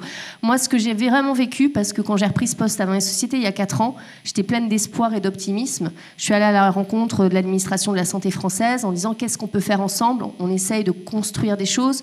On n'était pas dans des périodes euh, politiques encore tendues. Et euh, je me suis rendu compte qu'on est sur un affrontement idéologique, il n'y a pas d'autre mot. C'est-à-dire que euh, la santé, c'est un droit régalien en France. Ce sont souvent une administration, je partage tout à fait euh, le point qu'il faut différencier une administration de la santé qui est dans l'idéologie de formidables, on en a ce soir, addictologues ou soignants de terrain qui sont dans le concret et dans la réalité. Il faut bien euh, distinguer ces deux choses-là.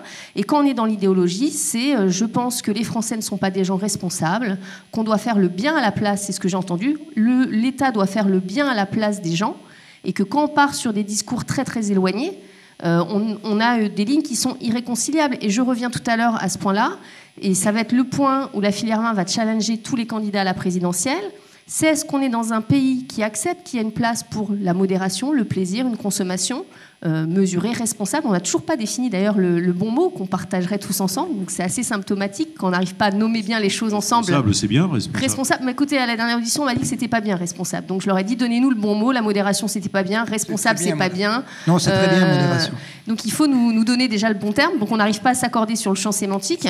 Donc c'est est-ce qu'on a une tolérance finalement d'une consommation de plaisir ou est-ce qu'on tend vraiment, et c'est ce qu'on voit arriver qui nous fait très peur, vers euh, il n'y a pas de consommation sans risque. Et je vais juste finir sur un fait euh, important, c'est l'objectif qu'on se fixe.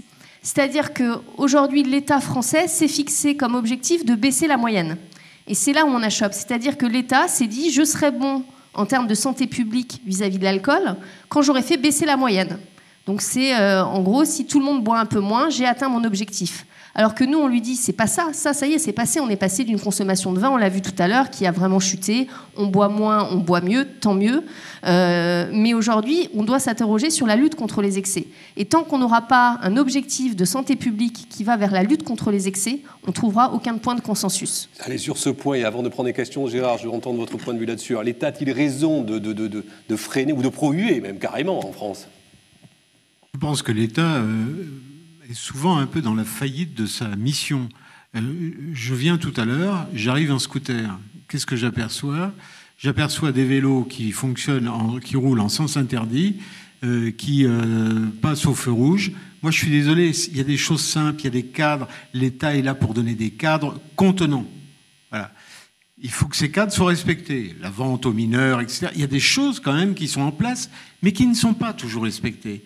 Et là, je ne comprends pas comment même des, gens qui gèrent comme ça des, mairies, ou on permet des choses comme ça, qui sont des expositions, là, au danger. On n'est même plus dans le risque, on est dans le danger. Donc ça, ça m'inquiète. Voilà, c'est des choses comme ça qui m'inquiètent. Après, bon, euh, je, vous disiez le problème du champ sémantique n'est pas défini, mais je suis complètement d'accord. Même le terme alcoolique, Hubert. Moi, personnellement, je le récuse. Je vais vous dire pourquoi je le récuse. Parce qu'on est malade avec l'alcool. Je ne peux pas soigner un malade dépendant avec l'alcool s'il n'y a pas une partie saine en lui. S'il était que dans une identité alcoolique, je ne pourrais pas le soigner. Donc, il n'est pas alcoolique. Après, ça donne des identités, et ce sont des fausses identités qui sont peut-être des vrais faux passeports. Mais enfin, c'est une vraie question. Quant aux jeunes, puisqu'on était dans la question des jeunes, c'est vrai que la plupart, ce pas des alcooliques. Hein. Et puis, il euh, faut le dire haut et fort, 85% des jeunes vont bien, même s'ils se biturent le week-end quand même. Alors, il y en a 15% qui vont pas bien. Et là, je crois qu'il faut aussi s'interroger sur le fait que Qu'est-ce qu'on fait quand on se murge comme ça, quand on, on, on va aborder l'alcool, voire le cannabis, parce qu'il aurait fallu en parler aussi, mais il y a quand même tout l'aspect polyconsommation qui être derrière, c'est qu'ils ne savent plus réguler leurs émotions. Et comment on sait pu réguler ces émotions? Parce qu'on a eu des troubles de l'attachement tout petit, parce qu'on est insécure émotionnellement, et que du coup l'alcool devient un régulateur instrumental qui permet, et ça marche. Le problème c'est que ça marche, mais comme ça marche, ça donne un système de récompense qui s'active, et du coup on a envie d'y revenir, on a envie d'y revenir. Et là, c'est la porte ouverte à des dégâts, à des drames, parce qu'il faut quand même le dire, hein, 10% des gens comme ça dans des ivresses aiguës, il y a quand même des problèmes avec la sexualité non consentie, avec des viols, avec la violence aussi faut en parler. Et même la violence. Regardez aujourd'hui, par exemple, la violence, on a l'impression que l'État n'agit que quand il y a violence physique. Mais la violence verbale, c'est en amont qu'il faut la prendre. Quand il n'y a plus cette notion de civilité, de respect, etc., c'est là où aussi on devrait agir. Et nous tous, d'ailleurs, c'est pas que l'État, c'est le monde adulte. Si on est trop lax par rapport à ça, eh ben voilà, on a les résultats. Au risque de créer un incident diplomatique et de me faire reconduire à la frontière entre deux gendarmes. Je voudrais dire quelque chose que j'ai entendu ici de vous tous qui m'interpelle et je voudrais le partager avec vous. Si vous le permettez, ça va être très très court. On vous écoute. Entre le Québec et la France, on dit c'est non-ingérence et non-indifférence. Je vais donc pas m'ingérer, mais je peux pas être indifférent au fait que vous disiez la politique française est incompréhensible compte tenu du fait qu'on est un pays producteur à ce point-là. Je veux juste vous dire une chose. La politique française, elle est débile. Que vous soyez producteur ou pas producteur, ça n'a rien à voir. C'est débile dans l'absolu. C'est tout. Même si vous ne produisiez pas une seule bouteille d'alcool, ça n'a aucun sens ce que vous vivez là. Hubert, les, les gendarmes sont arrivés. C'est ça y est, je file. Allez, on a débordé sur le temps de débat. Un échange avec vous. On va prendre quelques questions, s'il vous plaît. Oui, je vois des mains se lever. C'est au milieu. On va vous passer un micro.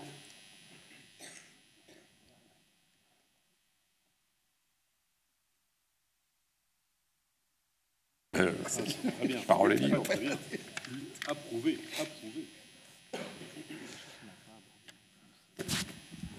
Bonsoir. Bonsoir. Euh, donc j'aurais une petite question à vous poser en fait. Euh, depuis le début de la soirée, vous parlez de comment éduquer les consommateurs de demain, au final, qui sont les jeunes. Mais vous ne pensez pas que c'est d'abord aux vignerons et aux appellations de simplifier leur mode de, de communication Quand par exemple on parle d'une appellation comme, admettons, le Minervois, je ne sais pas si beaucoup connaissent ici. Le Minervois, Oui. c'est ça, hein, oui, bien sûr. Voilà. Moi, je suis dans le vin, donc je connais, mais il y en a beaucoup qui ne connaissent pas.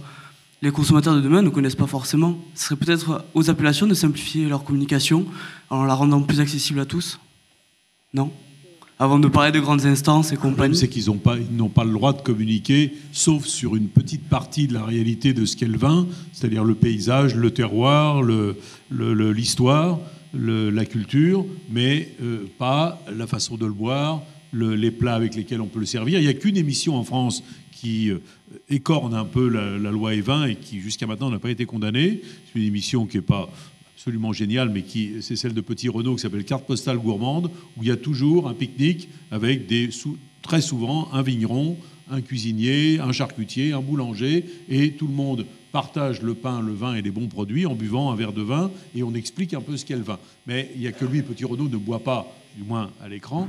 Je crois qu'il boit un peu à l'extérieur, mais euh, sinon, sinon, il n'y a pas d'émission et c'est dommage parce que euh, un, vigneron, moi, je l'ai fait tellement de fois avec mes étudiants, un vigneron qui reçoit des, jeunes et qui leur fait boire son vin et qui leur explique d'où il vient qui leur explique comment le boire, ses qualités, etc., qui, qui parle de lui-même au travers de son vin, bah, les gens gardent un souvenir ébloui de ce moment.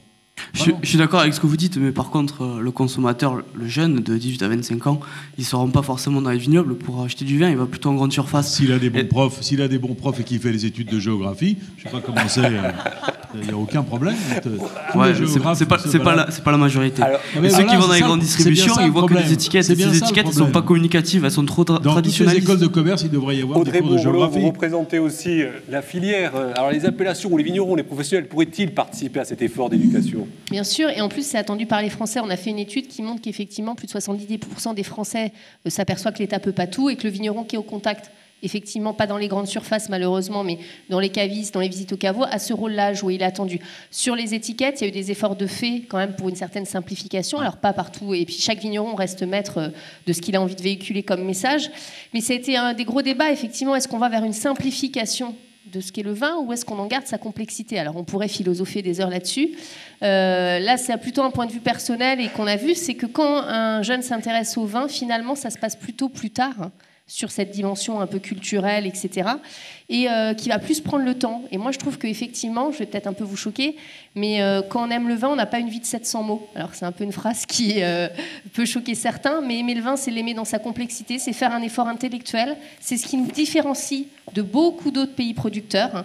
Moi, je suis en tout cas partisane d'une certaine complexité du vin français, parce que ça demande de l'intérêt, du temps intellectuel. Et les études ne me font pas mentir, puisqu'il y a deux faits, c'est qu'on prend plus de temps quand on est un jeune et qu'on consomme du vin et on le fait souvent à table, on en parlait tout à l'heure. Il faut savoir que quand un jeune fait un apéritif au vin en France, il va mettre 4-5 aliments en plus que quand il fait un apéritif à la bière ou au spiritueux. Ça veut dire qu'il a fait une démarche d'aller chercher les choses, de faire un accord mets-vin même sur un moment apéritif. Et euh, je sais que c'est peut-être plus difficile, ça vous demande un effort, mais je crois que si euh, un vigneron, vous savez, il a mis un an euh, pour faire son vin, il mérite euh, un peu de vocabulaire, un peu d'attention. Et quand on fait passer un message de responsabilité, de respect, c'est aussi aller chercher cette information. Aujourd'hui, il y a quand même Internet où on trouve tout ce qu'on veut pour aller s'expliquer. C'est vrai que moi, j'ai eu des jeunes qui m'ont dit, écoutez, moi, quand je lis qu'un vin est tendu, je suis désolée, ça ne me parle pas vraiment. Euh, mais voilà, on peut s'enrichir aussi. Donc, soit on voit le verre à moitié vide ou à moitié plein. Moi, j'ai plutôt tendance à, à, militer pour garder une certaine complexité euh, dans le vin. Allez, autre question. Et Jérôme, je passerai la parole ensuite. Bonjour, euh, je voudrais revenir sur euh, l'État euh, et la part de l'État. En fait, si on ne peut pas sensibiliser l'État directement, est-ce, qu'on, est-ce que les familles ne peuvent pas, eux, sensibiliser l'État? Par exemple, je sais que la Cité du Vin, elle offre des ateliers pour les familles avec des enfants en très bas âge, à partir de 6 ans, je crois, peut-être même avant. Et je voulais savoir pourquoi on n'en entend pas plus parler. est-ce que l'État met un frein à ces ateliers? Parce que je pense que ça pourrait être une bonne approche. Oui.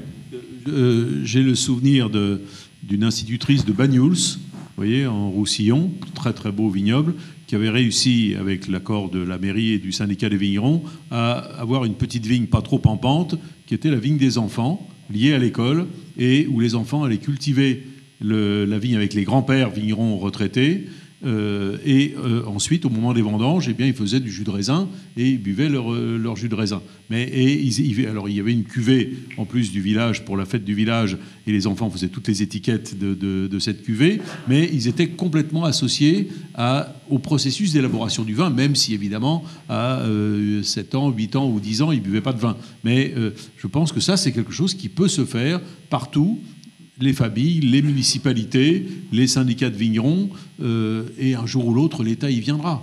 Je ne pense pas. Euh, aux États-Unis, au Canada, je crois qu'il n'y a, encore pas si longtemps, au Québec, on vendait le vin entouré de papier journal et, au travers d'un guichet, me semble-t-il, dans les magasins de la SAQ. C'est il, y a un moment quand même. Il y a un moment, il y a, 40 ans, mais aujourd'hui, aujourd'hui, le magasin de la SAQ, c'est un, c'est un plaisir d'y aller. C'est tellement, il y a tellement d'informations, c'est tellement beau. On vous apprend à boire, et pourtant, c'est un monopole d'État.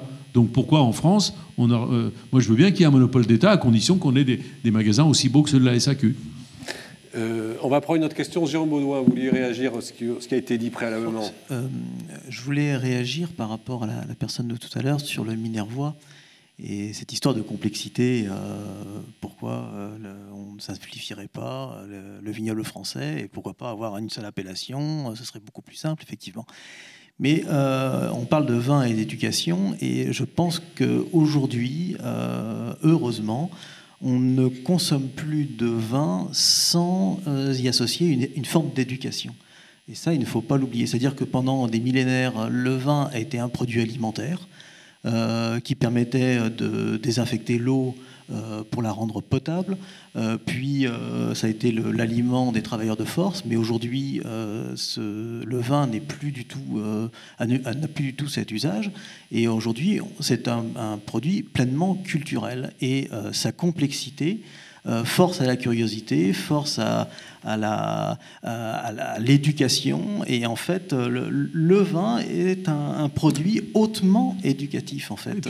pourquoi Puisqu'on fait des mathématiques à l'école, enfin dans les, à l'université de, de l'économie, et Dieu sait si c'est compliqué, l'économie ou de la philosophie, pourquoi est-ce que le vin devrait être simple? C'est au contraire une porte d'entrée magnifique dans le monde de la complexité, qui est nous. Est-ce que nous ne sommes pas des gens complexes, docteur? Quand même, on est incroyablement incompréhensible et complexe. Donc le vin nous aide à admettre le mystère, finalement, le mystère de la complexité. C'est ça qui est formidable. C'est le mystère de la complexité, mais dans toutes ses, dans toutes ses composantes. C'est-à-dire qu'on peut parler d'histoire, de, géographie, de, religion, euh, euh, de, de, sociologie. Euh, le, vin amène à, à, toutes ces discussions. Et d'ailleurs, on partage, on ne boit jamais le vin seul, on boit le vin en euh, à table ou euh, avec des amis. Et euh, c'est sans doute le seul produit, la seule boisson alcoolisée autour de laquelle on va parler. C'est-à-dire qu'on se sert un verre de vin et on va discuter autour de, ce verre de vin. Et puis on va se dire ah, j'ai goûté un autre Bordeaux qui était nettement meilleur la dernière fois. Puis on va acheter ce Bordeaux, mais finalement il est encore différent. Et cette curiosité, cette différence, cette complexité, en fait, amène à une forme d'éducation. Euh, passive en fait. Question. Autre question? Non? Alors moi j'avais une question, si je, si je, puis me permettre, pour le professeur Osterman. Vous avez parlé tout à l'heure d'un placebo, une bière placebo. Euh, est-ce que ça marche aussi sur les cerveaux alcooliques dont on dit qu'ils sont justement neurobiologiquement euh, programmés, ou en tout cas ils ont été programmés par, par, par leur dépendance et leur histoire à l'alcool. Est-ce que c'est ce... Pardon, je vais y arriver. Ce placebo bière marche aussi sur des cerveaux déjà euh, malmenés. Merci. L'expérience n'a pas été faite sur les patients qui étaient euh, en dépendance à l'alcool. On peut supposer que la croyance d'attente serait pas tout à fait la même et que les faits seraient euh, nettement moindres. Là où je voulais revenir, euh, c'est que finalement, tout ce qui a été dit ce soir, c'est pas parler en vain, enfin, je crois. Hein, c'était facile. non, non, c'est facile. Et qu'on on est à l'heure de l'apéro, ça sera les verres de contact, comme dirait euh, Antoine Blondin, c'est ça. Hein. Mais comme euh, c'est intéressant ce que vous avez dit sur la notion du, du lien, le fait qu'aujourd'hui le vin est associé quand même au mets et au mot du coup. Parce que là, c'est vraiment, on peut citer Bria Savarin, qui disait manger, c'est parler avec les autres. Et je crois que c'est ça qui se passe. C'est-à-dire que quand il y a le vin, il y a l'histoire du vin, il y a la culture du vin. Et ce qu'on observe généralement, le plus souvent, et je pense que vous ne me contredirez pas, c'est que le vin est associé effectivement au menu, à ce, ce mélange, cette alchimie entre les mots et les mets, et le vin, effectivement, et que c'est ça qui, je crois, détermine les choses, qui font que la consommation régulière a considérablement baissé entre 60 et aujourd'hui. Reste ce problème des jeunes, de la consommation occasionnelle à risque et qui met en danger, où là, on doit, on doit effectivement s'interroger sur le rôle des parents, le rôle de l'école, le rôle de l'État. Je laisse réagir et Hubert, après je viens, je viens sur vous. Allez. Voulais vous parler d'une étude qui a été faite et qui est vraiment euh, très intéressante. Euh, vous avez le leader mondial de producteurs de vin qui s'appelle Constellation Brown, qui est un, groupe américain, et euh, qui a organisé, il y a à peu près au début des années 2000, une, une vaste étude sur des dizaines de milliers de, de néo-consommateurs de vin pour essayer de placer ces vins de cépage australiens, ces vins américains, dans les différents marchés dans le monde et notamment en Europe. Et alors évidemment, ils ne pouvaient pas le placer en France parce que la loi E20 n'autorise pas la publicité et leur seul mode de,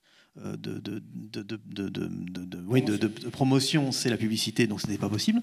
Et ils se sont aperçus d'une chose, c'est que en fait, dans tous les pays néo-consommateurs, euh, les euh, consommateurs commençaient par des vins de cépage très simples pour euh, apprendre le vin, et puis petit à petit, euh, une frange de ces consommateurs-là, alors évidemment, il y en a une partie qui reste à consommer du, pinot noir euh, australien ou du, chardonnay, mais une partie, en fait, euh, se pique au jeu de la curiosité du vin et, en fait, évolue vers des vins de terroir, des vins d'appellation.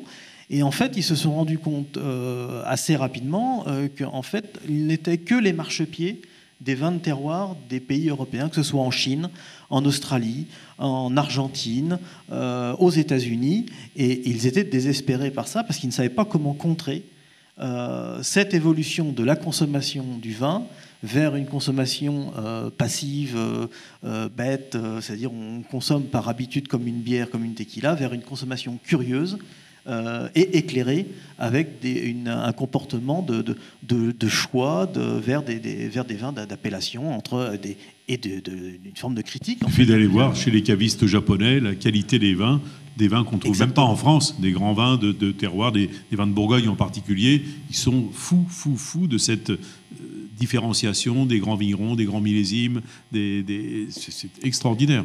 Moi, je Avec un amour fabuleux pour la France. Et évidemment, ça participe de tout Je voudrais revenir à la question qui a été posée relativement à l'effet placebo, puis à la, au, phénomène. Je vais vous raconter une petite une expérience qui a été réalisée à l'université de Gand en Belgique.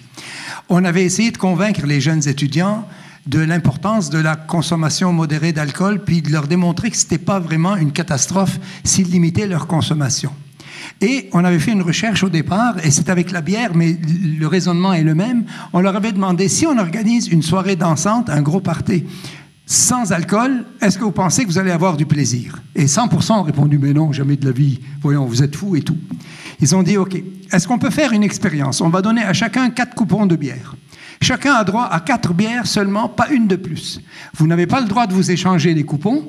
Et on va organiser la soirée, puis on va voir si vous allez aimer ça ou pas. Alors, ils ont donné quatre coupons à tout le monde, non échangeables. Ils ont fait venir un bon disc jockey. Ils ont mis de la musique. Et à 2 heures du matin, les gens sont sortis de là. Ils s'étaient emballés. Ils ont fait une enquête. Ils ont demandé à tout le monde Alors, est-ce que vous avez eu du plaisir? Oui. Même si vous n'avez bu que quatre bières? Oui, absolument. Il dit Bien, on a de nouvelles pour vous. Vous n'avez pas pris une goutte d'alcool parce que toute la bière qui avait été servie, c'était de la bière sans alcool. et, et ils étaient tous convaincus que finalement, ils avaient passé, mais ils avaient tous dit avant, il y en a deux qui avaient dit, je m'en doutais un peu, il y en a toujours deux qui, qui s'en doutaient un peu, mais toujours après, bien sûr. Et c'est absolument extraordinaire, je n'ai pas l'explication à ça. Mais ce que je peux dire, c'est que le contexte, en tout cas, est indiscutablement une composante des modèles de consommation. Essentiel, essentiel. Jean-Robert, ça sera le dernier mot. Oui, oui non, je, je, me, je, me, vois avec un verre de vin sans alcool. Moi, j'aurais pas de plaisir, même à 2 heures du matin, même si j'en bois 4. C'est pas possible. Non, non, ça, je ne crois pas du tout à cette affaire. je ne crois pas du tout, du tout, du tout. Je rappelle que tous ces échanges, vous pouvez les réécouter sur podcast. Il me revient juste maintenant de remercier Jérôme Baudouin, Audrey Bourlot, Gérard Osterman, Hubert Sassi et Jean-Robert Merci beaucoup. Il se trouve, et je termine avec ça, que notre prochain rendez-vous tombe le mardi 14 février. Ça ne vous échappera pas, c'est la Saint-Valentin, donc on parlera un sujet tout à fait sérieux sur le vin. Le vin est-il aphrodisiaque? À la prochaine fois. Merci, on se retrouve autour d'un verre pour ceux qui veulent.